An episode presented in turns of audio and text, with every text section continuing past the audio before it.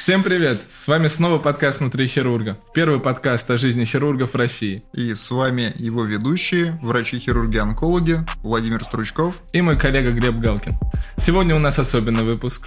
Сегодня, несмотря на то, что под, наш подкаст называется «Внутри хирурга», наш гость — это не хирург. Мы как врачи-хирурги всегда взаимодействуем комплексно с разными специальностями. И ближе всего к нам, конечно, это наши коллеги, анестезиологи и реаниматологи. И сегодня у нас в гостях заведующий отделением реанимации, кандидат медицинских наук Раевская Марьяна Борисовна. Поприветствуем. Добрый вечер. Марьян Борисовна, ну, у нас тут есть традиция такая небольшая, что мы начинаем всегда подкаст с того, что мы выпиваем за нашего гостя. Поэтому давайте выпьем за вас. Спасибо большое, что вы к нам пришли. Спасибо, что пригласили. Так, ну что, приступим. Начнем с нашего, наверное, стандартного основополагающего вопроса. Почему именно медицина? Как вы выбрали эту специальность? В моем случае это был э, неосознанный выбор еще в очень глубоком детстве, поэтому я просто знала, что это будет так. Насколько глубоком? Ну, лет с трех. Я просто Ничего была себе. уверена в том, что я буду врачом, а лет, наверное, с шести я четко знала, что меня ждет именно э, реанимация, интенсивная терапия. С шести? Да. Ну, наш прошлый гость говорил то, что книжка «Айболит» на всех нас повлияла очень сильно. Это именно та книга, которая на вас повлияла? Там не было про реанимацию. Нет, это... Ну, в моей жизни, как и в жизни многих из моих коллег, конечно же, присутствует некоторая преемственность. То есть э, у меня в семье уже есть э, доктор, это моя мама.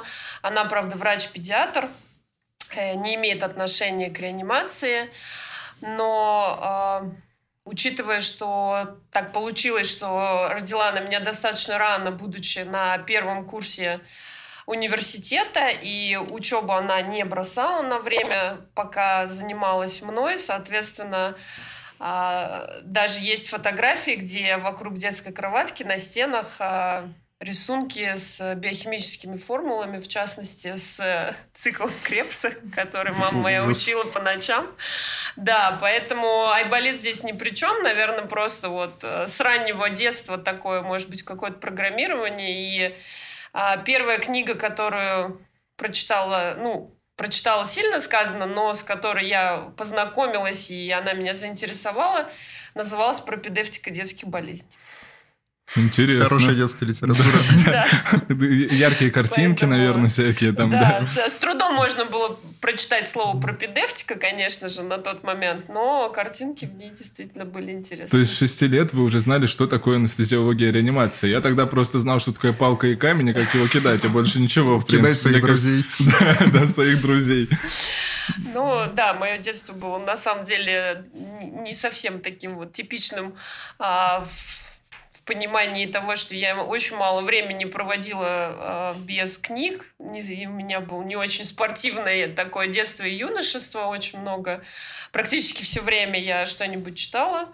И, соответственно, уже с пятого класса школы э, началось, началась как бы подготовка к тому, чтобы поступать сначала в химико-биологический лицей, потом в медицинский лицей, но потом уже в ВУЗ. Ну, это достойно, да, да такая. такая целеустремленность достойна. Ну, просто это, это не целеустремленность или какая-то цель, это просто вот какое-то ощущение того, что это так и все. То есть у меня не было вопросов, может быть, где-то лет, наверное, в 14, в 15 возник некий интерес к юридическим вопросам, и там ненадолго мне показалось, что, может быть, стоит посмотреть в сторону юридических каких-то моментов. Но это быстро достаточно прошло. И, соответственно, ну, с восьмого класса школы это уже было одно направление, только как бы химия, биология, медицина. Ну и, соответственно, 10-11 класс уже четко. То есть... Ну, я думаю, с таким уровнем подготовки поступление в мед не составило проблем. Нет, поступление в мед не составило проблем. Я поступила туда еще в мае месяца 11 класса, поэтому... Заранее. Заранее. А как проходила ваша учеба вот именно в университете?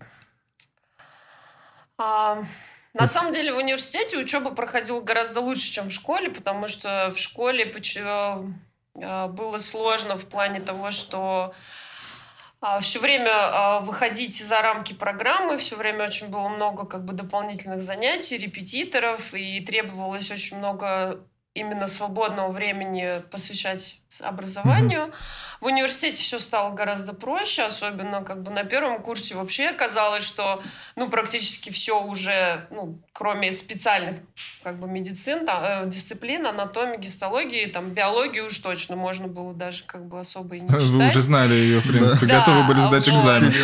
Да. Но в целом учеба проходила хорошо, но для меня как бы вообще не было никогда напряжением учиться, поэтому я как-то... А нравилась вообще учеба в институте?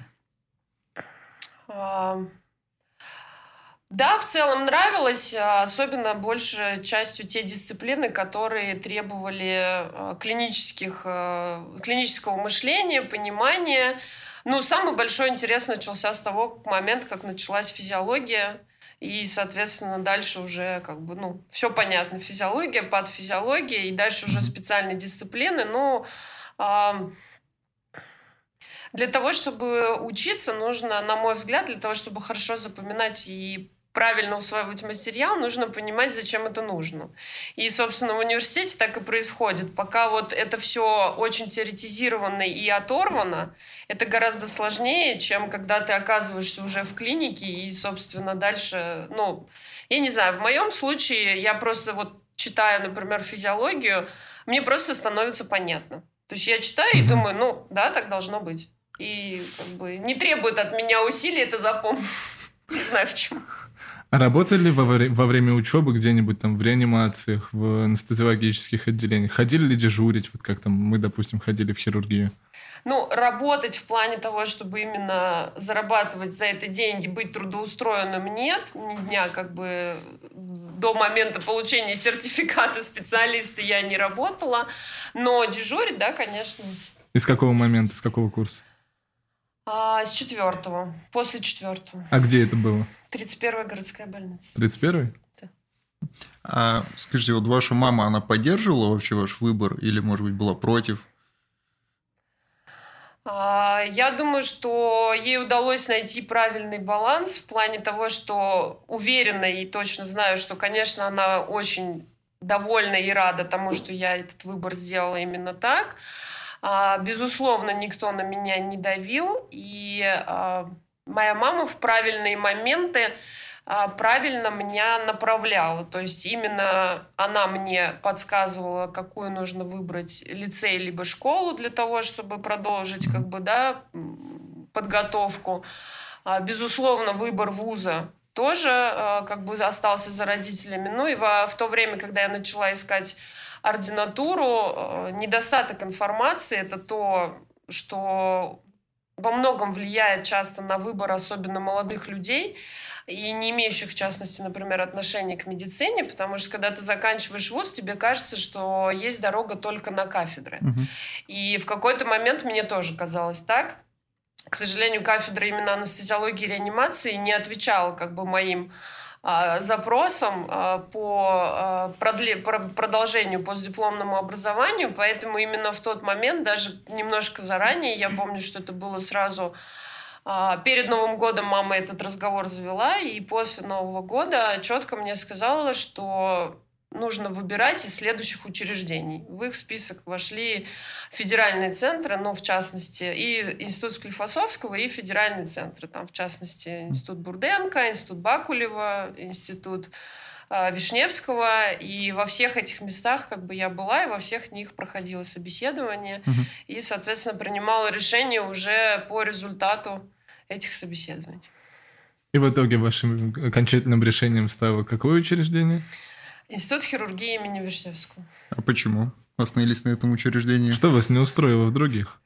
Ну, потому что Институт хирургии имени Вишневского – это единственное место, где заведующий отделом анестезиологии и реанимации на тот момент не сказал а, мне сразу, что это не женское дело, и делать мне здесь нечего. Ага. Ага. Навстречу тема сама подошла. Да, да, да, мы даже не пытались. На тот момент это был Валерий Вячеславович Субботин, который встретившись со мной для собеседования, после того, как я пообщалась уже в отделе ординатуры, обязательно отправляли, ну, как бы к заведующему отделу. Тогда не было таких вот, как сейчас, там, аккредитаций, баллов, еще что-то. Был просто устный экзамен непосредственно у твоего будущего руководителя. Ну, вот я к нему пришла, он со мной пообщался, задал ряд вопросов по патофизиологии, задал ряд вопросов по анатомии, почему я сделал такой выбор. И, собственно, после этого сказал, что вы мне нравитесь, я готов вас принять. Если вы решите, то я вас 1 сентября жду в ординатуру. Все. Я думаю, он обрадовался такому приобретению, как вы. Ну, возможно. Вот. А во всех остальных местах мне просто открыто в глаза сказали, что это не женское дело, зачем вам это надо, вы не будете бывать дома, реанимация это вообще неприемлемо просто для женщины, ну как бы, поэтому... Прям как хирургия. Многие считают, во всяком случае. Но не мы. Следует отметить, не мы. Так что есть такой момент. Как проходило ваше именно обучение в ординатуре? То есть вы когда туда попали, вы сразу там э, обучились, э, сразу ринулись вот в эту всю рутину реанимационную или постепенно росли, постепенно познавали азы анестезиологии и реанимации? А, ну, на тот момент, а, собственно, мне кажется, как и сейчас, подготовка больше заключалась именно в практическом в практических аспектах, то есть ты приходишь, первые два месяца обязательно мы все находились в отделении анестезиологии и, соответственно, проводили время в операционных вместе с определенными как бы наставниками. А, мне тоже в этом плане очень хорошо э, повезло, потому что моим наставником был один из старших врачей, доктор медицинских наук, Овес Алексей Мурадович. Он очень многим э, азам, аспектам именно практической работы э, меня обучил, мне привил.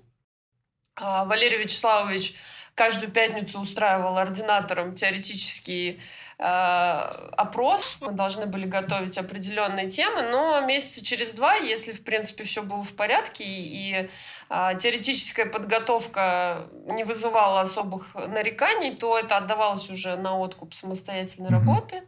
И после этого превращалось в практическую как бы, работу. Соответственно, так как я четко знала, что анестезиология меня не сильно интересует, то уже там через три месяца после начала ординатуры я оказалась в реанимационном отделении и уже работала непосредственно с докторами, выполняла ну, по мере нарастания моих возможностей все более и более сложные как бы задачи. А, со временем меня перестали контролировать, и, собственно, я вышла как бы на самостоятельную работу. Ну, ко второму году ординатуры я уже дежурила как самостоятельный врач, то есть уже вторым врачом, так скажем, в отделении. Безусловно, в моем становлении сыграли роль мои, конечно, старшие коллеги, потому что я в отделении была самой молодой. Я была единственным ординатором. У меня не было проблем с тем, чтобы что-то сделать руками или куда-то сходить с удовольствием. Как бы доктора все это мне перепоручали, поэтому мы немножко отличаемся от хирургов тем, что в силу особенностей специальности чуть раньше становимся самостоятельными, то есть то, чего анестезиолог-реаниматолог достигает а, на второй год а, работы врачом, хирургу до этого уровня самостоятельности нужно больше времени, но в силу того, что как бы разные специальности, мне кажется, поэтому собственно, наверное, на, на первом году уже самосто... Э, будучи доктором, а, ты уже абсолютно автономен и сам несешь ответственность за свои действия. То есть дежуришь самостоятельно, никто не придет и тебе не поможет. Марина Борисовна, а почему вы не выбрали анестезиологию? Чем вам не понравился этот раздел специальности? Мне не очень нравится, что в этой ситуации а, ты как специалист а, максимально зависим от действий других людей в частности, хирургической бригады. Все, что, на мой взгляд, происходит в операционной, подчинено исключительно действию хирурга и, соответственно, отвечает на его действия и воздействие.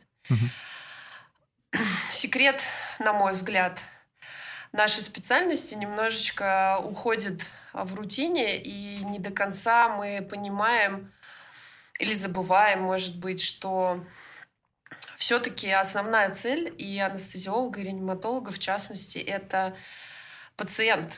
И это а, поддержание и сохранение пациента, его, ну, как модно сейчас говорить, защита, да, от э, не очень, может быть, красивого термина, но это все равно по сути так и есть от агрессии, от нашей общей агрессии, которую мы производим э, с организмом. Да, во благо может быть, но это афизиологично и, соответственно, запускает некоторые процессы, которые эволюционно были придуманы совершенно для другого.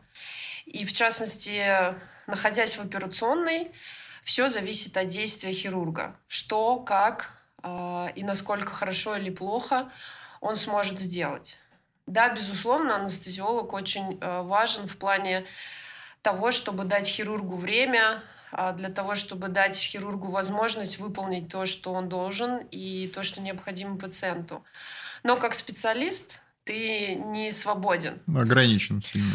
Ну да, то есть как бы есть зависимость, да. Mm. Не зря говорят, что анестезиология это часы скуки и минуты ужаса, да, потому что большую часть времени все штатно, в какой-то момент что-то происходит, и это что-то очень сложно спрогнозировать, потому что оно происходит, потому что совершенно другой человек производит какие-то действия, угу. которые не подвластны не, тебе. Не подконтрольные. Да, то есть, э, наверное, в этой ситуации просто черта характера, желание контролировать и иметь возможность принимать решения, видеть их результат, они больше все-таки относятся к интенсивной терапии, потому что мы имеем уже готовую какую-то ситуацию, и, соответственно, действуем в рамках э, своей специальности и являемся ведущими в этом конкретном моменте.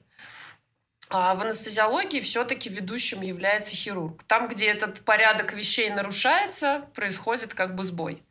Там, где анестезиологи начинают диктовать необходимость, возможность или а, технические моменты проведения хирургического вмешательства, ну, на мой личный взгляд, добра не будет. Потому что все равно а, как еще во времена моей ординатуры в Институте хирургии говорил наш э, незабвенный академик Федоров, люди сюда приходят не для того, чтобы получить анестезию или интенсивную терапию. Они приходят сюда за хирургией. Поэтому, безусловно, если реаниматолог работает в хирургическом окружении, да, с хирургами, то, соответственно, э, все подчиняется исключительно хирургии. Тому, как она идет, что это за хирургия, и задача обеспечить эту хирургию, потому что не может анестезиолог или реаниматолог определить объем оперативного вмешательства, доступ, э, течение, повороты да, направо, налево. Ну, Он может только высказать свое мнение, проговорить риски, но в целом все равно все зависит от хирурга. Поэтому Реанимация все-таки дает больше свободы действия в плане того, что, ну, по большому счету, реаниматолог может работать сам, да, то есть как э, специалисту не нужны ни хирурги, ни терапевты. В большинстве реанимаций дверь просто открывается на улицу, и оттуда заезжает пациент, ну, там, на скорой, не на скорой, неважно.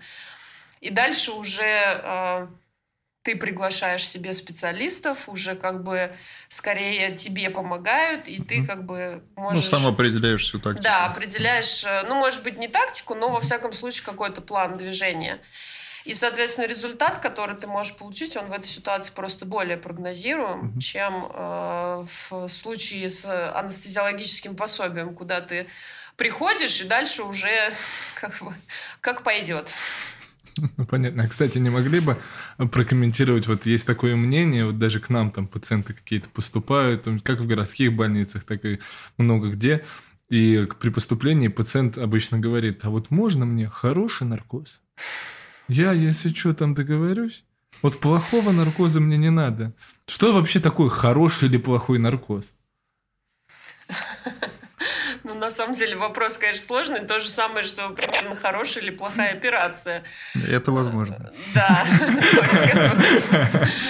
если больной к вам придет и спросит, хочу хорошую операцию, сделайте хорошую мне операцию, неплохую, это какая? Роботическая или какая? Ну, там, где робот сам оперирует. Ну, безусловно. Ну, это подождем со временем. Чтобы не напортили ничего. Конечно. Ну, кстати, вот робота анестезиологического так до сих пор и не смогли тиражировать. Хотя какие-то там есть наметки, но в отличие от хирургического, его не так э, просто смоделировать. Вот. Поэтому хороший наркоз, э, у людей просто часто бытует мнение, что интероперационная смерть или ранняя послеоперационная смерть, она связана с э, анестезиологическим пособием, ну или с плохой реанимацией, ну никак не с плохой хирургией вообще. Такого быть не может, как же. Хирурги же как бы жизнь спасают, руки-то золотые, поэтому от чего же может человек умереть или не проснуться? Ну, только от плохого наркоза. Ну, после такого, конечно, к чему мы можем перейти? Давайте поговорим о важном моменте, об отношениях хирургов и анестезиологов-реаниматологов. Это очень спорная вещь. К сожалению, во многих клиниках э, есть такая вещь, то, что анестезиологи, реаниматологи и хирурги практически не общаются. Их Не, щи- Они общаются, Они но общаются, очень да. агрессивно. Да, да. И если что-то э, выходит плохо у хирурга, они говорят то, что виноваты анестезиологи реаниматологи.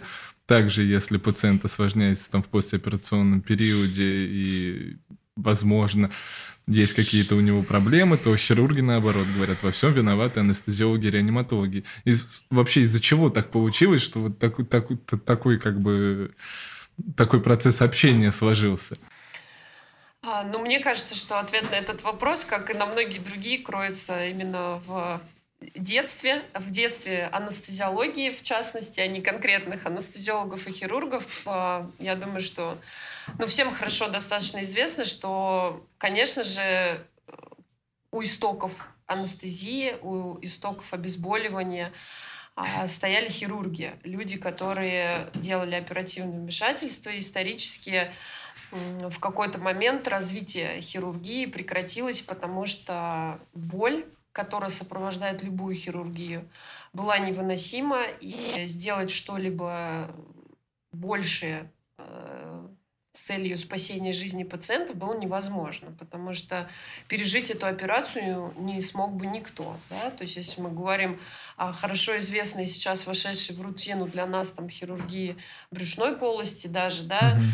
как первого из этапов развития хирургической специальности. То есть а, именно появление методов обезболивания, в частности эфирного наркоза, да, а, позволило вообще а, вывести хирургов именно в разряд врачей. До этого, как вы помните, эта специальность врачебной не считалась. Как парикмахеры примерно. Да, Ну, то есть цирюльник, э, цирюльник, максимум, да. что могли сделать хирурги до появления каких-либо методов обезболивания, это удаление ампутации конечностей травмированных, да, и удаление камней из э, мочевого пузыря. Мгм. Соответственно, есть даже истории, исторически подтвержденные факты, что чем быстрее а, работал хирург, тем, соответственно, он был более успешен, тем лучше заканчивались его операции. А, Есть история про то, как а, хирург, а, один из английских хирургов, который очень быстро ампутировал конечности, я так себе подозреваю, что для того, чтобы это сделать, недюжий вообще э, характер нужно было иметь этим людям, да, для того, чтобы реально нанести эту травму. Ассистенты держали пациента, Мгм. фиксировали его, и это делалось максимально быстро. Так вот, один из э, хирургов, который там чуть ли не за секунды, там, десятки секунд удалял, э, ампутировал конечность, в момент проведения од- одной из своих манипуляций, даже операции это не назвать, а, убил ассистента. Потому что, орудуя пилой, он э, вошел в такое состояние, ну, подозреваю, что-то такое похожее на транс, да? когда- Берсерк. А, и, соответственно, убил ассистента и одного из зрителей в зале, где проводилась эта операция. Это действительно так. И э, исторически так сложилось, что из хирургов, из ассистентов хирургов а, потихонечку стали появляться те, кто занимались анестезией, да. Те, кто есть, э, хотели жить, да. да, те, кто хотели выжить, пока корифея оперирует. Вот. И, соответственно, конечно же, э, мы и сейчас знаем, что ну, теперь, вернее, нам понятно с точки зрения процессов патофизиологии, почему так, потому, почему скорость оперативного вмешательства очень важна, потому что мы прекрасно знаем, что такое стресс-ответ, и мы знаем, что такое ответ на повреждение, да, соответственно, чем быстрее это закончилось, mm чем быстрее мы даем возможность организму начать процесс заживления, тем лучше. Вот. А это одним из а, моментов изучения стресс-ответа и реакции организма на повреждение стала также а, военно-полевая хирургия. А, еще в XIX веке было замечено, что солдаты, которые получали тяжелые травмы конечностей, тогда методом лечения было прижигание каленым железом. Угу. Вот. И, соответственно, люди, которые получали это термовоздействие, они хуже выздоравливали, чем люди, которые не получили его. Именно поэтому, потому что и так есть повреждение, и так организм начал отвечать на него. А тут еще дополнительное, Нанесение да. дополнительного повреждения приводит к повторному да, выплеску, угу. как мы сейчас уже знаем, цитокинов и медиаторов воспаления. Мы с 19 века успели, да. Да, разобраться Выучить в этом, это. но не до конца, к сожалению. К сожалению, да. Вот, поэтому... А, а, соответственно, все анестезиологи, причем это касается и 20 века тоже, а большинство из них э, это люди, как часто шутят, неудавшиеся хирурги. Безусловно, э, не могло быть, наверное, другого отношения изначально. И непонятен э, тогда, наверное, был вопрос именно про кто же должен быть главным. Сейчас наши взаимоотношения с хирургами достаточно разные в разных клиниках, безусловно. И, э, конечно, немаловажным моментом является то, что очень тяжело взять на себя ответственность и признать свои ошибки. То есть э, достаточно трудно прийти и сказать, что да, э, я вижу в дренажах кровь, и это моя вина. Это я в этом, по сути, виноват. Это хирургическое кровотечение, и только я могу это исправить. Да? То есть, если ты берешь на себя ответственность, соответственно, ты должен начать это исправлять. Гораздо проще сказать, что это не мой вопрос. У меня угу. все отлично. Сухо было. Уходили. Уходили, сухо было. Да. Или классика. Она, классика жанра, да. Живот спокойный. Вот. Типа разбирайтесь сами. Это Соответственно, это какая-то часть ответственности, которую просто легче переложить. Э, когда есть командное взаимодействие, когда результат общий, и э, люди прекрасно знают, что и ответственность разделена правильно, и, соответственно, и признание ошибки не является таким каким-то подписанием при, приговора собственной значимости. Да, я знаю, да, это хирургическое кровотечение, я его исправлю, и все будет дальше хорошо. Ну вот, наверное, так и складывается из этого. Из того, что с самого начала анестезиологи выросли из хирургов, и, наверное, может быть, какая-то генетическая память не дает им возможности а может быть, хирурги знают, что... Генетическая ненависть, скорее. Да, да, да. А может быть, хирурги знают, что любой анестезиолог это все-таки потенциальный хирург, и как бы он тоже может, конечно. Ну, главное, мы поняли то, что вся эта ненависть идет от анестезиологов к хирургам, а не наоборот, между прочим. Это нас успокаивает абсолютно. Можно сделать такой вывод. Какое у вас было самое запоминающееся в не очень хорошем плане взаимодействие с хирургами? Что-нибудь помните такое? Похоже, очень много воспоминаний. Да, да, там вот так вот из списка сложно выбрать. Сложно выбрать что-то, потому что, конечно, чем э, старше ты становишься, тем более образованным в профессиональном плане ты становишься, тем больше ты, к сожалению, видишь э, возможности для того, чтобы ситуация была исправлена человеком, который ну, не тобой, да, то есть как бы в чем mm-hmm. проблема-то? В том, что, может быть, мы и можем вовремя сказать, что нужно делать что-то руками, скажем так, да, но мы же не можем, мы ну, физически да. не можем этого сделать, и, конечно, когда ты знаешь, что ты, ну, веришь в это, как и любой человек, что ты прав, и ты знаешь, что нужно делать, а тебя не слышат и не слушают, это, ну, как бы хуже всего. А еще более травмирующим обстоятельством является то, что чаще всего, ну, в моей, во всяком случае, практике правота подтверждается, но а, ценой... Я, под... я же говорила, вот это здесь надо ставить. Да, но, к сожалению, а, достаточно часто, я же говорила, это уже а, подтверждено тем, что ценой этого становится жизнь пациента. Поэтому не очень хорошее взаимодействие с хирургами исключительно вот такие, такого плана, когда ребята там надо брать, надо брать, надо брать. Нет, не надо, и в итоге как бы мы имеем то, что имеем. По сути, отсутствие коммуникации да? и высокая самооценка каждого. Да, в этой ситуации, наверное, невозможность э, какими-то конкретными людьми признать э, свою неправоту или, может быть, наоборот, правоту более молодых или тем более там учитывая гендерные различия как бы людей, это тоже, наверное, сложно. Вот мы и подошли к этой теме. Опять второй раз уже она кружит вокруг нас. Нет, ну мы пока что попробуем все равно от нее немножко обойти острые углы, да. Поэтому ну, анестезиологи, реаниматологи, безусловно, имеют тоже, конечно же, заслуги в этой области. Они зачастую забывают о том, что каждый должен заниматься своим делом. Когда мы все начинаем э, думать и решать за других, вместо того, чтобы делать то, что мы должны, начинается конфликт. Да? То есть вместо того, чтобы сказать фразу а, если мы про кровотечение, например, в хирургии, да, вместо того, чтобы сказать вам, например, фразу, ребят, мы все посмотрели, здесь нет данных за коагулопатию, здесь нет да, никаких э, проблем с гемостазом со стороны э, нашей, мы здесь ничего исправить не можем.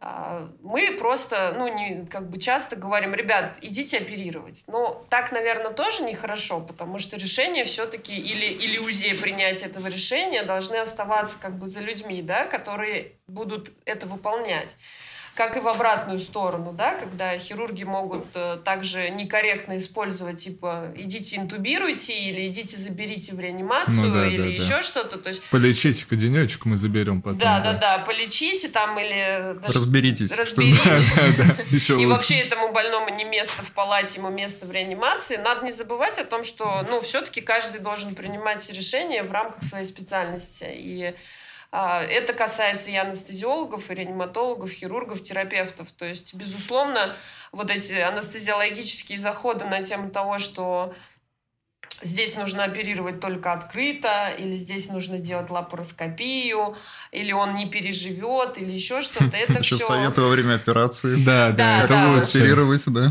Пришить все по порядку. Это, безусловно, ценно, но а, наверное, не, не всегда может попасть на правильную почву. Иногда, особенно, опять-таки, там у молодых хирургов, может вызывать некую агрессию, потому что, как у анестезиологов и реаниматологов, да, то есть э, в плане того, что выглядит как будто бы кто-то ставит под сомнение твою профессионализм, профессионализм другого, да. твой уровень и так далее. То есть э, я помню такой момент в, в операционной, когда а, ну, там была такая красивая ситуация, подкапсульный разрыв а, печени, резкая, соответственно, остановка сердечной деятельности а, в палате, вызов реаниматолога, транспортировка в отделение реанимации, реанимационные мероприятия, использование фаст-протокола. На массаже ну, то есть э, фаз-протокол ультразвук, э, видим сами, что э, огромное количество жидкости вокруг печени, ставим диагноз, сами же на массаже подаем в операционную, интубируем, приглашены хирурги печеночные в операционную. Ну и, собственно, там тогда на тот момент находились я и ну, хорошо известный на тот момент ведущий анестезиолог Института Вишневского Вадим Андреевич Сизов. А пришел... Привет подкасту. Привет. Вот. А, а пришел оперировать э, пациентку, тогда еще Владимир Александрович Вишневский. Uh-huh. Вот, и он заходит в операционную, там уже как бы uh-huh. живот открыт, мы с Вадимом, там, соответственно, все это все, что нужно, все льется, все крутится, все работает. Ну и мы как бы с Вадиком работаем. Заходит Владимир Александрович, а, смотрит на нас а, и такой, ребят, а нельзя кого-нибудь постарше позвать в операционную? Я так чуть растерялась, а Вадик ему такой, Владимир Александрович, ну старше вас только Анатолий Владимирович Покровский, но его нет на работе. Хорошо. Неплохо, К да. тому моменту, ну, как бы, я уже давно была кандидатом наук, там, старшим научным сотрудником, Вадик был ведущим анестезиологом, безусловно, и после того, как все успешно закончилось, пациентку, ну, мало того, что изначально как бы восстановили сердечную деятельность, закончили операцию с огромной кровопотерей, достаточно стабильно, собираемся вывозить ее в реанимацию, Вишневский подходит к нам такой, ну вы, ребят, молодцы, как координатуру закончите, оставайтесь в институте работать, вы можете работать сами. В курсе дел. Вот. Но нам, конечно, польстило просто. Приятные. Все-таки остались, да. Но на тот момент, да, все-таки остались. А- Оставили. Да, да, да. Вот, да, может быть, благодаря этим словам мы еще поработали немного. Да. Ну ладно, мы пытались так обойти все-таки тему женщин-хирургии. Но не удалось, Я думаю, всему, я да. думаю, нам никак это не удастся обойти, поэтому э, такой простой вопрос.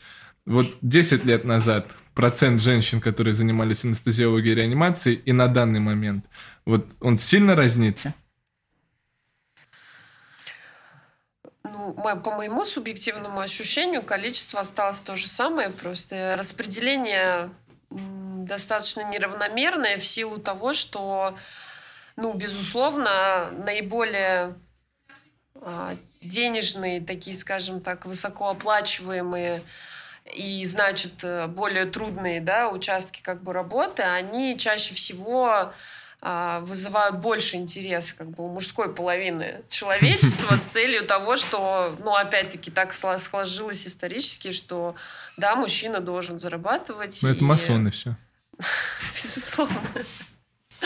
А, Соответственно, некоторые социальные группы, они Да, так считают.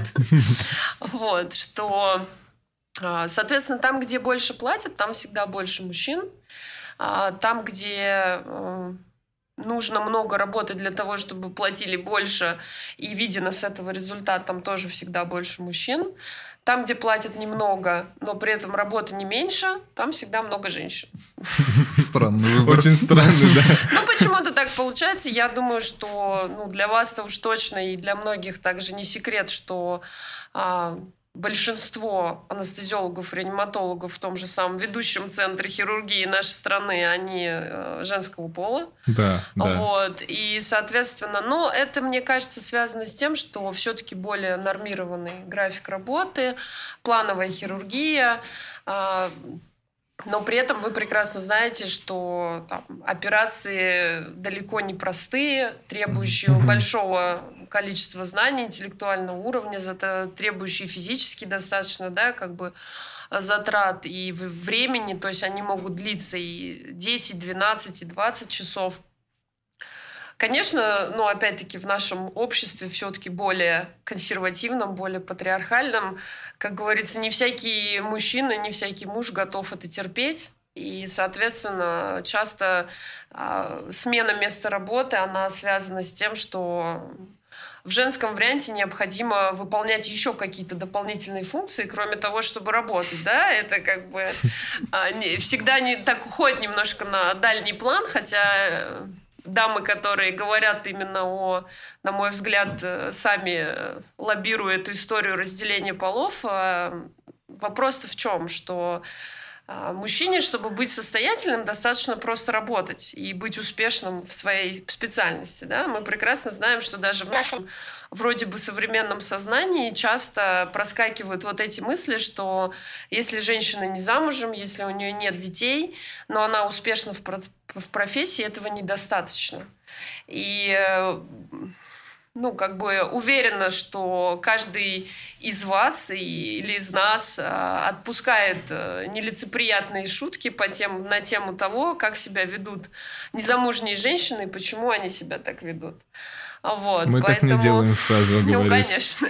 Вы так не делаете, и не надо так делать. Но, в общем, вопрос в том, что женщине обществом как-то предначертано обязательно быть э, женой и матерью. И если этого нет, но есть успешная карьера, как-то в обществе все время создается такое вот э, витающее вокруг тебя ощущение, что этого недостаточно. При этом наоборот, если у тебя есть семья, если есть муж, дети, причем э, на самом деле требования к качеству всего этого не настолько высокие, как, например, качество успешности в бизнесе или там в работе, а просто наличие уже достаточно для того, чтобы пойти на встречу выпускников, и тебе было вроде как бы не стыдно, да? На общем уровне, чтобы быть. Когда Да, у да. нас было Я день- как все. Да. Да, вот когда мы отмечали десятилетие с окончания а, школы, по-моему, а, у меня очень много друзей, с которыми мы дружим еще со школы. Ну, в частности, одна из моих близких подруг. Я говорю, «Лёль, мы пойдем с тобой на встречу выпускников? Она такая,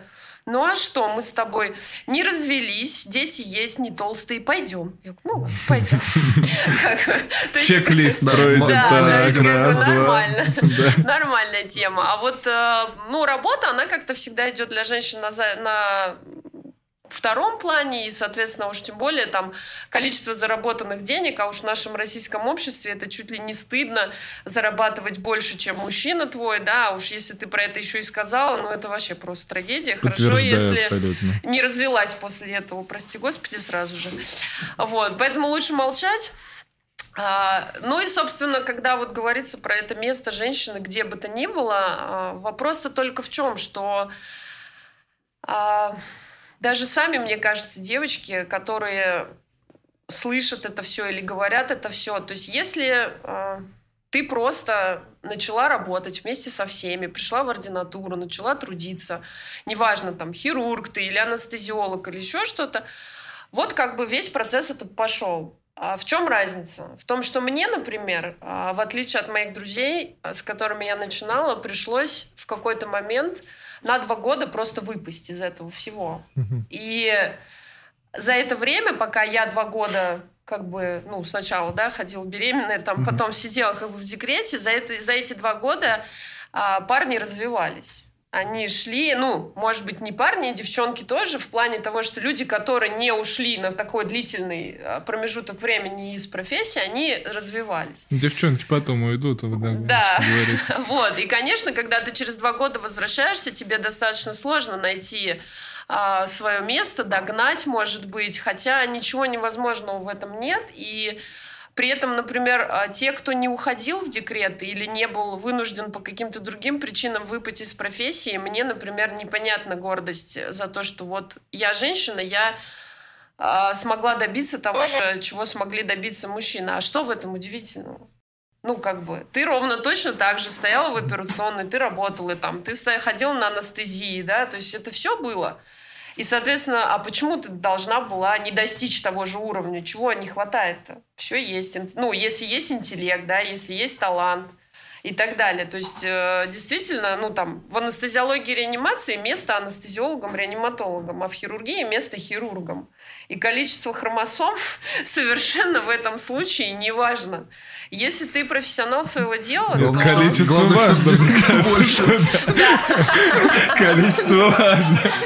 Знаем. Ой, ну не. Ну, это тоже не политкорректно, понимаешь, А ни в коем случае. А какая разница, кто вообще о ней говорит об этой политкорректности? Ну, то хирургов побольше.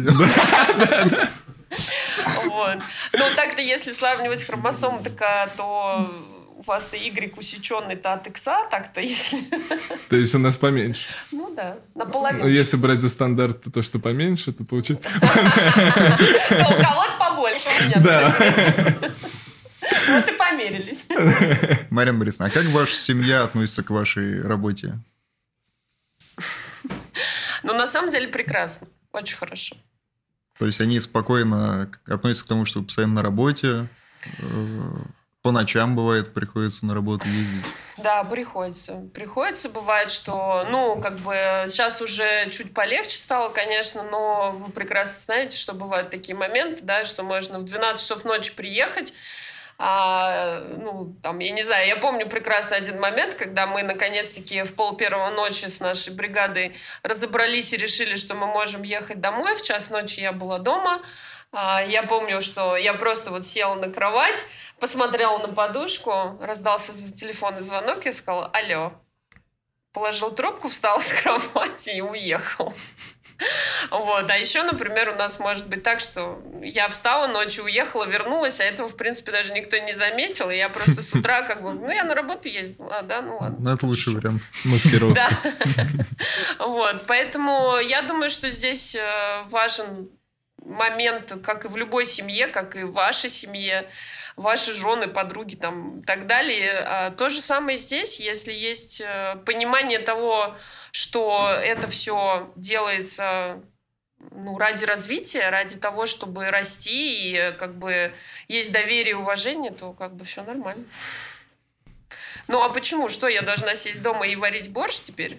Еще не пойму. Ни в Только... коем Ни случае. в коем случае. Иначе нам будет худо. Ну, кстати, я это делаю неплохо. Могу и хороший борщ. На следующий подкаст Да, ждем, да. как говорится. Ну, Второй сезон. Второй сезон, да. Так что, поэтому я думаю, что опять-таки здесь нет разницы в, в поле. Это точно так же, как э, я нормально отношусь к тому, что там моему мужу необходимо проводить на работе какое-то дополнительное время или там, я не знаю, уезжать в командировки или еще что-то. Ну, как бы, да, это работа. Так должно быть. Спасибо большое за великолепный ответ. Давайте перейдем к тому, вот э, вы закончили ординатуру. Мгм. После этого вы, как Стала и мы, врачом. Как и мы это стали точно, врачом. это да? точно. Не, мы стали хирургами. Нет, вы стали аспирантами. Аспирантами. Вы не были в аспирантуре. Вы были соискателем. И вот как вы считаете, в чем разница вот соискателей от аспирантов? Я думаю, что здесь просто разница характера, и э, каждый человек э, выбирает наиболее комфортный для него режим. Для меня режим аспирантуры и режим жестких рамок, э, жестких дедлайнов, какого-то тотального контроля, ну, мне просто в нем ужасно некомфортно, я не могу так существовать, поэтому я точно знала, что мне нужна кандидатская диссертация, о чем как бы на втором году ординатуры я сказала своему заведующему и будущему научному руководителю. Вот, соответственно, как бы было это принято, и за второй год ординатуры было набрано 60% материала. Вот, а, после чего мы как бы с ним обсудили этот вопрос и решили, что быть соискателем э, более комфортно, потому что есть возможность работать.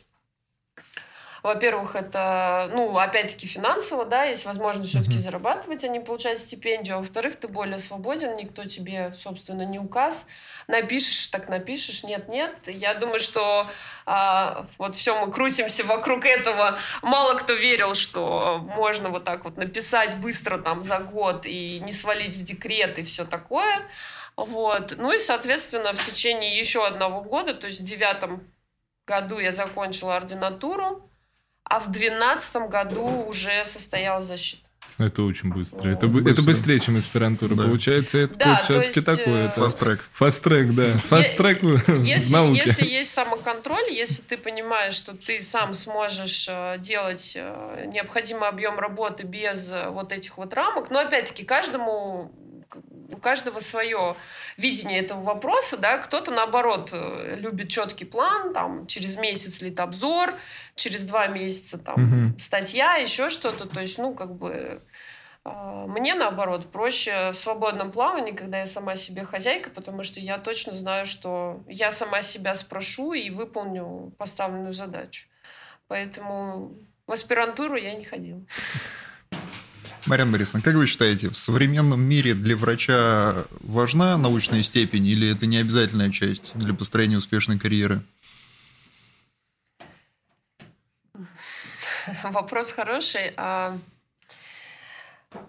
Мне кажется, что нет, не обязательная часть. А, На данный момент, а, ну, моя лично а, профессиональная жизнь сложилась таким образом, что произошли изменения из академического мира, в котором я выросла, да, как мы уже обсудили с самого начала, после окончания университета я оказалась сразу в научно-исследовательском институте. На данный момент э, я работаю в структуре департамента здравоохранения, и несколько изменилось мое в этом плане ощущение, потому что все-таки самым главным является а, образование, уровень образования, желание получать и перерабатывать новую информацию, применять ее на практике. И если интеллектуальные способности и желание развиваться в профессии а, соответствуют а, друг другу и, в частности, в современном мире, предоставляющем большой объем свободной э, информации научной и практической, я думаю, что к сожалению, а, вот эта самая для нас привычная научная тропа а, с этими определенными шагами, она теряет свою актуальность, потому что, к сожалению, дискредитирована эта методика уже многими людьми, и очень часто а, можно встретиться с ситуацией, когда наличие ученой степени, к сожалению, ни о чем не говорит, и не говорит об э, уровне профессионального мастерства в частности, да, то есть, но в этой ситуации мне тоже кажется, что хирургические и анестезиологические реанимационные поля отличаются, потому что, опять-таки, мы становимся самостоятельными чуть раньше, и больше все-таки имеем отношение к практической части. А, у нас, э, как мне кажется, в нашей специальности в силу ее интенсивности и а, в силу структурной особенности того, что зачастую у тебя только а, вместо плана А и Б есть план «ты один», где некого позвать. То есть, да, есть такой, на самом деле в Фейсбуке есть такой паблик, на английском языке он называется «Если ты в беде, звони в ICU». Но если ты в ICU, звонить тебе некому, собственно. Вот. Дефицит специалистов сохраняется, и зачастую, будучи врачом второго-третьего года, ты остаешься в ситуации, когда ты та самая последняя инстанция, куда э, придут хирурги, терапевты, гинекологи, лор-врачи, неважно. Все, кто есть в этой больнице, рано или поздно придут в реанимацию доктора наук, а, Ну, не самые последние, есть еще более последние. Там уже а, решить вопрос а, сложно. Там можно получить ответы, но не решить вопросы. Вот. Поэтому здесь а, очень часто, и даже в том же самом ведущем центре, а, есть а, такой момент, что в 2 часа ночи а, доктор наук, заведующий отделением и даже академик могут оказаться один на один с реаниматологом, которому 25, 27, 30 лет, и он не кандидат наук и не доктор наук. Но это человек высокий, высокой квалификации, это человек, который знает, что должен делать, он хорошо образован. А, соответственно, результат не зависит от наличия или отсутствия букв. Безусловно, а, если участие в науке настоящее, если оно не продиктовано просто а, буквы ради букв, конечно, это дает огромный а, опыт работы с литературой, это дает огромный опыт анализа, это помогает понимать картину в целом, да, то есть человек это не лего, нельзя рассматривать части отдельно. Это всегда система взаимодействия между собой разных подсистем или систем, ничего автономно в человеке не существует. И, соответственно, точно так же и в науке. Наука не может сама по себе существовать. Она ну, там, где она не фундаментальная, да, там, где мы говорим о нашей работе, она всегда должна быть привязана к практике, у нее должен быть результат. Как операция ради операции, анестезия ради анестезии, так и наука ради науки, она, на мой взгляд, а, только мешает э, правильному построению лечебного и клинического процесса.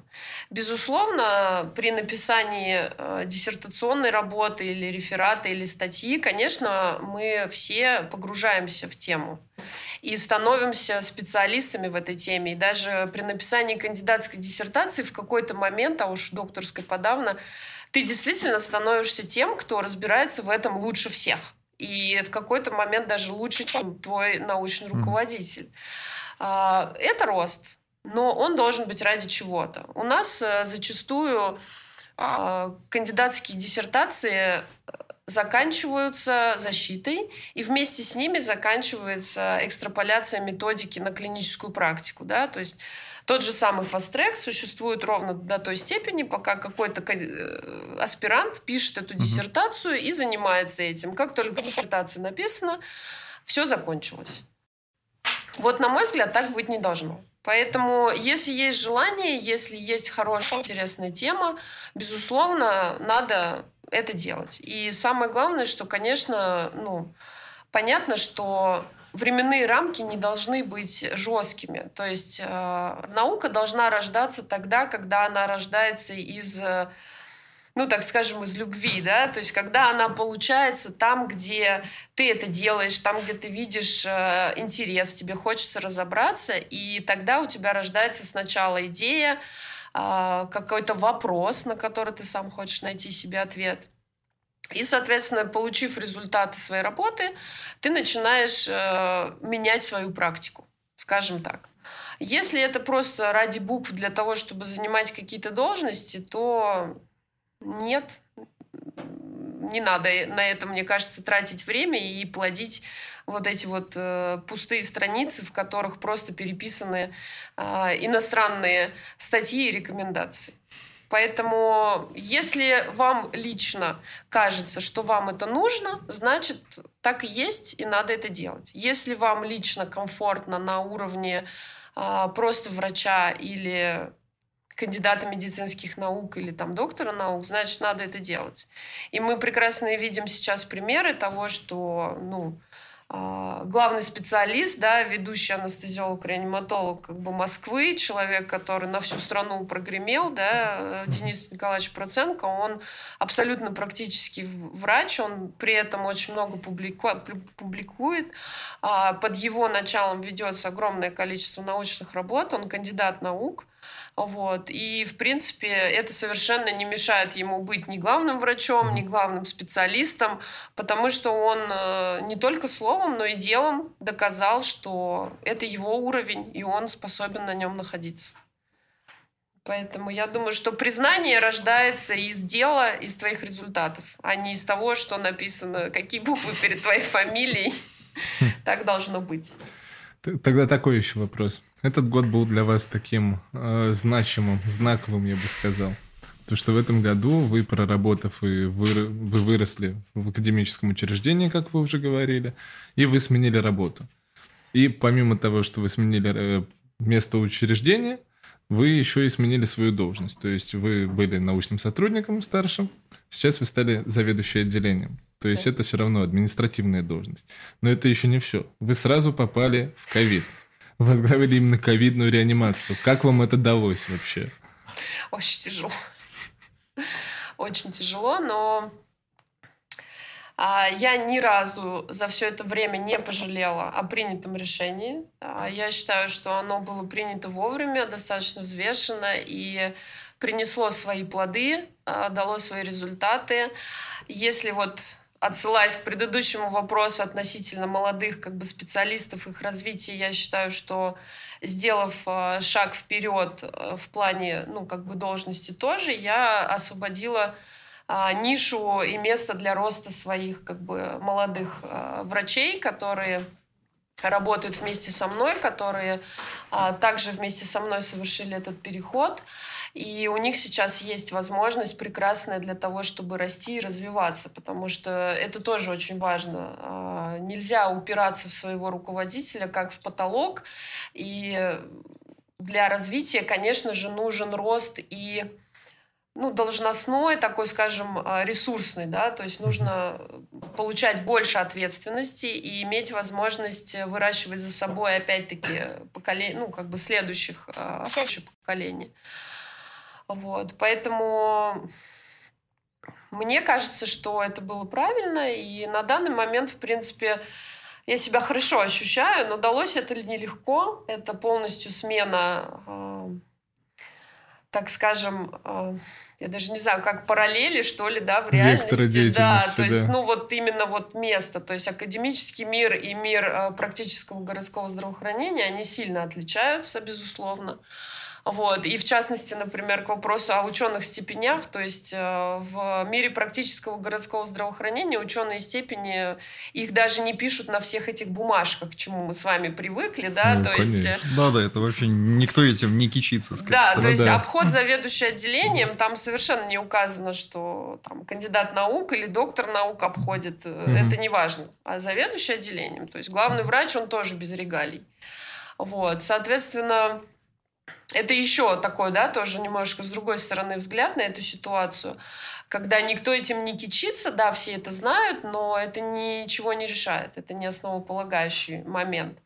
Можно быть заведующим не кандидатом и иметь среди врачей кандидатов наук, то есть такая параллельная история. Ковид дается тяжело, мы продолжаем в нем работать. Это, ну, это как бы война, к сожалению, это война анестезиологов, реаниматологов на данный момент. То есть это обычно военные действия ну, в истории человечества, они больше связаны всегда и дают толчок в развитии хирургии. Да? Mm-hmm. То есть мы это прекрасно знаем. И в частности, там а, все ведущие центры а, и также даже лаборатория жизни э, критических состояний, которая была создана и превратилась в институт реаниматологии Неговского, все это было создано во время Второй мировой войны. А, вот. И анестезия, и в частности методы регионарной анестезии, все это получило развитие во Вторую мировую войну. Сейчас война немножко другая, и она уже меньше имеет отношение к хирургам. Это к сожалению, наша битва. Вот. А, очень неравная, и в ней тяжко. Очень много молодых, то есть, э, словами из известной песни, да, война – это дело молодых, так и есть. А подавляющее большинство персонала имеет стаж работы 2, 3, 4 года угу. ординаторы специальности анестезиология, реанимация, многие уже находящиеся сейчас на втором году ординатуры, не первый раз работают в ковиде угу. и работают как полноценные доктора. То есть это, конечно, накладывает свой отпечаток. А с чем это связано и какие последствия для обучения именно молодых анестезиологов, реаниматологов это может себе нести? Ну, опять-таки, как и любая война, мы в ней потеряем пласт э, достаточно перспективных молодых людей, но в случае с ковидом это будут не безвозвратные да, потери, угу. скажем так, а это будут потери в том плане, что слишком э, рано э, эти люди становятся взрослыми, да, то есть как бывают ситуации в жизни, к сожалению, когда ребенок слишком рано взрослеет, так и здесь. Угу. А, молодые специалисты слишком рано становятся самостоятельными, хоть э, там не на, как положено, втором-третьем году после окончания ординатуры, а еще даже до. А, слишком высокая нагрузка, и, соответственно, выдержать все это и тот масштаб, на самом деле, трагедии, который происходит, его крайне сложно понять людям, которые не находятся внутри этой ситуации, даже людям, имеющим медицинское образование, если ты не находишься внутри ковидного госпиталя, тебе не понять, что это. И, соответственно, мы вырастем и получим э, поколение людей, которые привыкли видеть смерть. Это люди, которые совершенно с другой психикой, она будет деформирована, это сто процентов. Она деформируется даже у таких взрослых и состоявшихся специалистов, ну, к которым я себя как бы отношу. Это тяжелые психологические проблемы, которые не всегда возможно решить самому и требуется помощь специалистов. Mm-hmm. В этом плане как э, посттравматический синдром, как солдаты, вернувшиеся с войны и так далее. То есть мы получим э, поколение специалистов, которые настолько привыкли видеть смерть, настолько привыкнут не возводить ее в какой-то абсолют и в какой-то ранг проблемы и трагедии, что, к сожалению, в обычной рутинной практике может сказаться на их э, отношении. То есть вот этот здоровый наш цинизм, да, который mm-hmm. мы приобретаем со временем, и у каждого из нас, безусловно, есть свое кладбище. Это мы точно знаем, и даже, может быть, не всегда признаемся к другим, но я уверена, что каждый э, специалист, самостоятельно работающий, он четко знает, э, где это была именно его смерть, то есть по какой причине и где он совершил ошибку. А сейчас э, мы получим людей, которые вряд ли будут так серьезно к этому относиться, потому что, ну, по-другому здесь просто не выжить. Если умирать с каждым больным, то мы просто не сможем работать.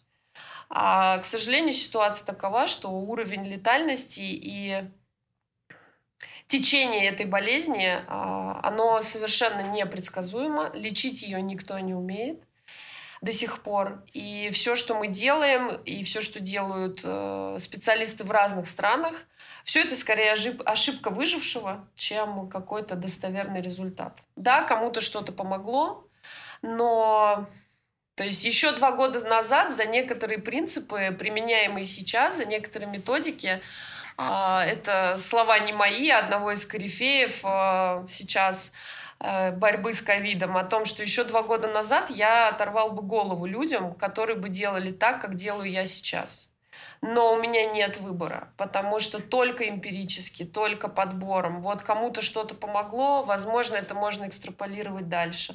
Помогло второму, ну давайте попробуем с третьим. И не факт, что поможет. То есть, по сути, какой-то доказанной там терапии алгоритмов лечения ковида на данный момент все равно не существует. Ну, алгоритмы существуют, они как бы считаются наиболее эффективными в определенном количестве случаев. Угу. Но, конечно, если бы мы умели лечить эту болезнь, а отделения реанимации не были бы перегружены так, как они перегружены сейчас во всем городе. Алена Борисовна, а как вы справляетесь вот с эмоциональным выгоранием, учитывая такую нагрузку на работе? Плохо. Очень плохо. Ну, как справляюсь? Пытаюсь э, каким-то образом искать возможности хотя бы на час, на два полностью отвлечься от этой ситуации. А, пытаюсь воспринимать э, с позиции того, что да, это моя работа, к сожалению, она такова, и ну, понятно, что реаниматологи, они же в большинстве случаев выглядят в глазах э, даже врачей других специальностей, они же просто бездушные, это же понятно, мы же как бы типа шутим там, когда что-то случилось, вот хирург, он просто за больного переживает. Конечно. А этим наплевать. Да-да. Да, да, это же так и есть. Но э, понятно, что это тоже профессиональная деформация, потому что если ты будешь переживать за каждого больного, да, то есть понять для себя, что в, за день это может быть 10 больных, у каждого свой хирург, а у тебя их просто 10, то, соответственно, конечно, э, невозможно это все пропустить через себя и справляться только возможностью отвлечься, возможностью относиться к этому достаточно сдержанно. Но самое главное, мне кажется, это понимать, что ты сделал все, что ты мог и что ты был должен. Соответственно, если ты сделал все, что ты должен был, если выложились по максимуму, да, к сожалению, не всегда бывает результат. И это нормально тоже, да, так может быть. Но главное не чувствовать за собой ну, четко, да, вины за то, что что-то не доделали, где-то там поленились, пропустили. Должно быть отработано все по максимуму. Ну, опять-таки, у нас хирургический подкаст, да? Этими руками лучше не сделаешь, как говорят хирурги. Ну вот, если этими руками лучше не сделаешь, значит, сделал все, что мог. Успокоительные фразы эти. Ну, с а вами же, как с детьми, надо вас надо успокаивать. Беречь. Вот это правильно, это правильно. Тонко душевно организованный. Вот именно. А то мало ли что творят вообще. Разгребай потом. И не говорите. Вы же все это видите. А вот э, скажите такую вещь, вопрос, который многих интересует. А вот реально на практике видно ли эффективность э, вакцины, вакцинированные пациенты? Много их у вас? Мое мнение, что да, видно. Э, вакцинированных э, полностью, да, то есть если мы говорим про двухкомпонентную да, вакцину, да. их в отделении реанимации крайне мало. И в большинстве случаев, э, даже при развитии достаточно тяжелой дыхательной недостаточности, удается скомпенсировать и пациентов таких перевести и выписать. Крайне редко случаются перевода на искусственную вентиляцию у вакцинированных пациентов. Это прям на жестком контроле. То Мгм. есть я четко знаю, сколько человек э, за время работы было переведено на ИВЛ. Это хватит пальцев одной руки, чтобы пересчитать. И всегда для этого есть объективная причина. Мгм. Так что вакцинируйтесь все обязательно. Обязательно. Обязательно. Обязательно. Мы подтверждаем это. Да, и мы все вакцинированы. Между прочим, можем Да. сертификат показать. Но на подкаст только по QR-коду же пускают. Конечно. Конечно. Абсолютно. Марьяна Борисовна, такой отвлеченный вопрос. Расскажите, а чем вы занимаетесь, кроме работы, в свободное время? Наверное, его не так много, но все-таки оно же должно быть. Да, свободного времени не так много, но а, если говорить про какую-то рутинную историю, то я занимаюсь спортом, плаваю. Вот, очень люблю именно этот вид спорта за то, что, во-первых, им занимаются лежа. Гла- Главное не уснуть. Отдохнуть, можно отдохнуть, да. Вот, поэтому из всех стилей как бы предпочитаю кроль, потому что не нужно прыгать, выскакивать особо из воды, лег себе и как бы нормально все. Вот, и, ну, в целом люблю путешествовать, а, катаюсь на горных лыжах а, по возможности, а, конечно же. Чем мы еще занимаемся? А, летом мы попробовали вейк. Вейкборд, вейкборд. Да. Великая вещь вообще. Вот. Сноуборд. Сноуборд нет, это у меня вызывает какие-то сомнения. Вот Вы- это вот зафиксированные ноги к доске прибитые. это то же самое, что вейкборд. Только зимой ты по замерзшей воде едешь, по сути, а вейкборд летом по размороженной. Не знаю, вейкборд, зато ты в воду падаешь, а не в этом. Не, Валла, все приличные люди на горных лыжах. Ну ладно, О, хватит, да, хватит, Глеб, я- хватит, да, хватит. Это его придумали, чтобы трюки делать, но после того, как придумали широкие лыжи, он вообще уже сейчас не очень популярен. Видимо, я отстал. Да. Ты опоздал. Опоздал. Видимо, все-таки хромосом больше, да? Ну ладно. всё. Марьяна Борисовна, такой вопрос. Как человек, который тесно сотрудничает с хирургами, сотрудничал, во всяком случае, как вот, по вашему мнению, должен выглядеть образ современного хирурга? Почему сноуборды и Марвел? Ну, потому что, наверное, очень героический ореол в вашей профессии. Вообще, а, по американским исследованиям, было такое исследование где-то там давно, а, по поводу того, какие самые сексуальные профессии для мужчины. А, На первом месте хоккеист. Черт, надо было в хоккей А играть. там хирург точно есть в этом списке? Нет, а там на втором хоккей. месте. На втором месте хирурги. Да? Да. Абдоминальные, надеюсь. Но я уже сейчас боюсь соврать, э, но то, что хирурги, это точно. Ага. Так что я думаю, что это созданный за многие годы вами же самими этот образ героического спасителя, с- имеющего какие-то сверхсилы, видимо. Который сам делает проблему и сам ее героически решает. Ну, это тоже, да, но это все-таки, мне кажется, вот такой вот э, создается образ того, что а, хирургия это же дар от Бога, да, это же не каждому дано вот это вот делать руками такие вещи. Ну, смотря какие вещи.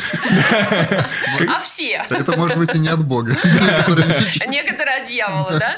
Но неважно. Самое главное, что они, скажем так, сверхчеловеческие какие-то, да? То есть э, непонятно, демонические или ангельские, но это какая-то Ну, вот Там обряды эти все наши, ой, это мы когда Да. на кладбище собираемся вечером после операции наших, это да, бывает такое, конечно. Поэтому большинство фильмов, э, посвященных хирургическому сообществу даже. Мистер Стрэндж, кстати, Да, между мистер прочим, Стрэндж, наш да. коллега получается, да? Волшебник. Вот. Там, там всегда такой какой-то ореол вот этой божественности, да, хирурги боги. А То, как, там- как вы все-таки видите образ вот современного хирурга? Вот какие-то есть отличительные черты? А, Мне кажется, что современный хирург это на самом деле а, образ очень э, интеллектуально развитого доктора, то есть это действительно специальность, требующая вот того самого таланта, это никоим образом нельзя сбрасывать со счетов, то, что, безусловно, э, быть хорошим хирургом все-таки э, нужно иметь для этого талант. То есть э, нужно, эти, нужно действительно родиться хорошим хирургом. Э, поэтому, наверное, кроме всего прочего, еще э, сейчас, и мне кажется, в западном мире это э, раньше появилось, у нас появляется сейчас, все-таки хирург это не только руки, это еще и интеллект, это голова. То есть это а большое раньше, то есть количество только руки знаний. интеллект не нужен был, получается. Ну, да, например, э, книга Владимира Дмитриевича Федорова называется «Руки хирурга». То есть э, больше упор на рукоделие, на вот это вот э, мастерство именно техническое. Но, на мой взгляд, это далеко не так. И наоборот, э, с моей точки зрения, например, э, если уровень э, ну, для, например, для анестезиолога-реаниматолога, да, высокий интеллектуальный уровень, понятно, это очень важно. Ну, как и для любой, в принципе, врачебной специальности учиться тяжело, большой объем знаний, нужно все это усваивать. И тут получается, что хирургическая специальность, она наиболее требовательна, потому что кроме интеллектуального уровня нужен еще талант и рукоделие. А это отнимает большое количество времени для того, чтобы наработать навык, для того, чтобы наработать хирургический опыт и в купе с тем, что необходимо еще много знать, получается, что это одна из самых затратных специальностей по обучению. То есть ты должен прочитать ровно столько же книг, сколько, например, а, ну, в объеме, я имею в виду, да, столько же, например, сколько реаниматолог, но при этом ты еще должен простоять в операционной а, большое количество сотен часов и получить опыт сначала визуально, сначала ассистировать, потом оперировать самостоятельно. То есть, если, ну, как мне кажется, сравнивать а, затраты на обучение и время на обучение для того, чтобы стать хорошим хирургом, ну, нужно очень много времени. Поэтому современный образ это действительно достаточно такой интеллектуально развитый, много знающий, безусловно, владеющий иностранными языками человек – который, э, кроме всего прочего, очень э, талантлив в своем деле, развивающего свои навыки. И, конечно, ну, сейчас э, самый такой ну, часто встречающийся и в соцсетях, и тиражируемый образ — это, безусловно, человек, который еще имеет какие-то сторонние интересы. То есть, в отличие от, опять-таки, предыдущего поколения, да, того же самого Вишневского, его цитата о том, что хирургия поглощает полностью, нет возможности думать ни о чем больше. Сейчас все-таки больше, ну, опять-таки, разностороннее развитие и топовые хирурги иностранные в нашей стране это а, достаточно молодые, активные люди, которые увлекаются спортом, а, литературой, театрами, я не знаю, там хорошими ресторанами, вино, автомобили и так далее. То есть, ну, такой вот классный образ. Если к Марвелам, то, наверное, что-то типа Iron Man, да? Мы выберем такое, то есть не... Iron Man это ближе к тем, кто в ковиде работает, костюм, вот это все. Ну, Iron Man, он такой, как... Почему ближе? Потому что, мне кажется, он же такой рукотворный, да, то есть он как бы с одной стороны наделен недюжим интеллектом и талантом, но с другой стороны он сам это сделал, сделал себе костюм, и как бы все его способности он имеет благодаря своему как бы интеллекту. А кто тогда анестезиолог-реаниматолог из Марвел? Из Марвел. Ну, я даже не знаю, кого выбрать-то, наверное. Только не Соколиный глаз, он самый бесполезный. Ни в коем случае. Самый бесполезный это, это Скарлетт Йоханссон, кого играет. А, Агент Наташа? Романов, А, да. Наташа, да. Опять, опять женщину обидели, короче, да? Это все, Глеб Всеволодович. Я вот за Соколиного глаза топил. Нет, на мой взгляд, самый бесполезный зеленый фонарь, который вот этим вот э, перстнем А, там ходит. Так он из DC, это другие Но вселенные. это другая вселенная, конечно, но да. все равно Но он не менее бесполезный. Да, да, да. В каждой вселенной есть кто-то очень бесполезный. Как и в нашей жизни, к сожалению. Вот, поэтому... Ну, даже не знаю, анестезиолог-реаниматолог, кто это? Может быть, Wonder Woman? Вандервумен? Нет, я бы не стала, на- а, не Супермен. Нет. Человек-паук, Человек-паук? да.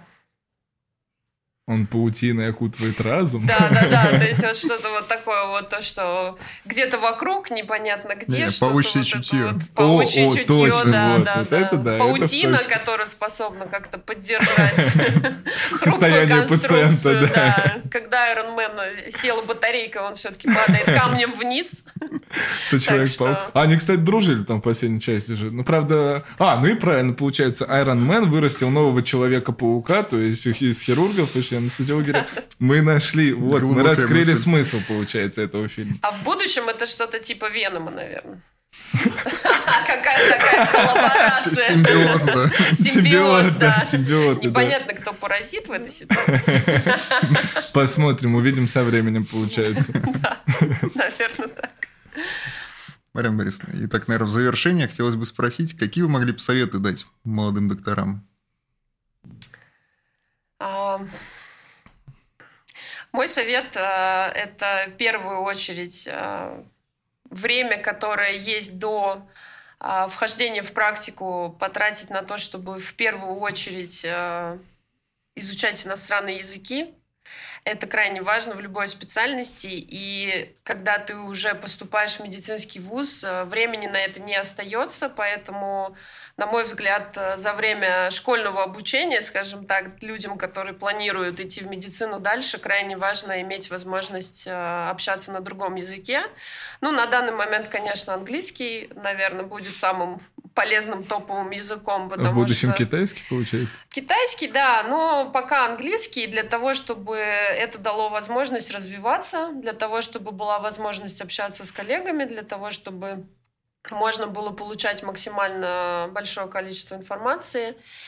И следующий совет это всегда э, делать чуть больше, чем остальные. Всегда чуть больше читать, всегда э, чуть больше задавать вопросов, всегда интересоваться и стараться как можно больше получить информации до того момента, пока ты не вышел в самостоятельное поле, потому что реально э, времени потом э, будет очень мало. Она действительно поглощающая медицина, и тем более хирургия, она настолько требующая затрат эмоциональных и временных, что э, чем старше ты становишься, тем, к сожалению, меньше у тебя появляется времени на то, чтобы самообразовываться. И, безусловно, если мы говорим про студенческие времена, это изучение базовых фундаментальных медицин. Я медицинских наук. Я просто вот всеми силами рекомендую э, молодым специалистам изучать физиологию и патофизиологию. Если вы знаете физиологию, ничего сложного в клинической медицине для вас не будет. Если вы понимаете, как это работает, соответственно, изменить э, систему, подвинуть, э, может быть, направить в другую сторону механизмы будет для вас достаточно легко. Поэтому вот такой совет. Учиться. А нашим пациентам? Особенно с ковидом, что вы можете сказать? А, Ну, хотелось бы, чтобы все-таки максимальное количество людей не стало пациентами с ковидом, поэтому существует хорошее выражение, это профилактика медицина будущего, и, безусловно, как и совет э, «пристегните ремни» да, в самолете, так и здесь э, совет один – вакцинируйтесь и используйте средства защиты для того, чтобы не стать пациентом с ковидом. Спасибо вам Спасибо. большое, Марьяна Борисовна, за Спасибо. великолепную беседу. Наконец-то хирурги, анестезиологи, реаниматологи выяснили свои отношения. Да, Раз и навсегда. Раз и навсегда, это точка, мы друзья, никакой, никакой вражды, хотя анестезиологи и реаниматологи это начали, как Конечно. мы узнали, да. Но тем не И менее... женщины, женщины. Э, Не, женщ- женщины, они просто на вершине, поэтому нет, тут ничего такого. Вот, поэтому спасибо вам большое. Спасибо вам. Желаем вам удачи в вашем нелегком деле борьбы с ковидом. Спасибо. Оставайтесь всегда здоровы и также прекрасны.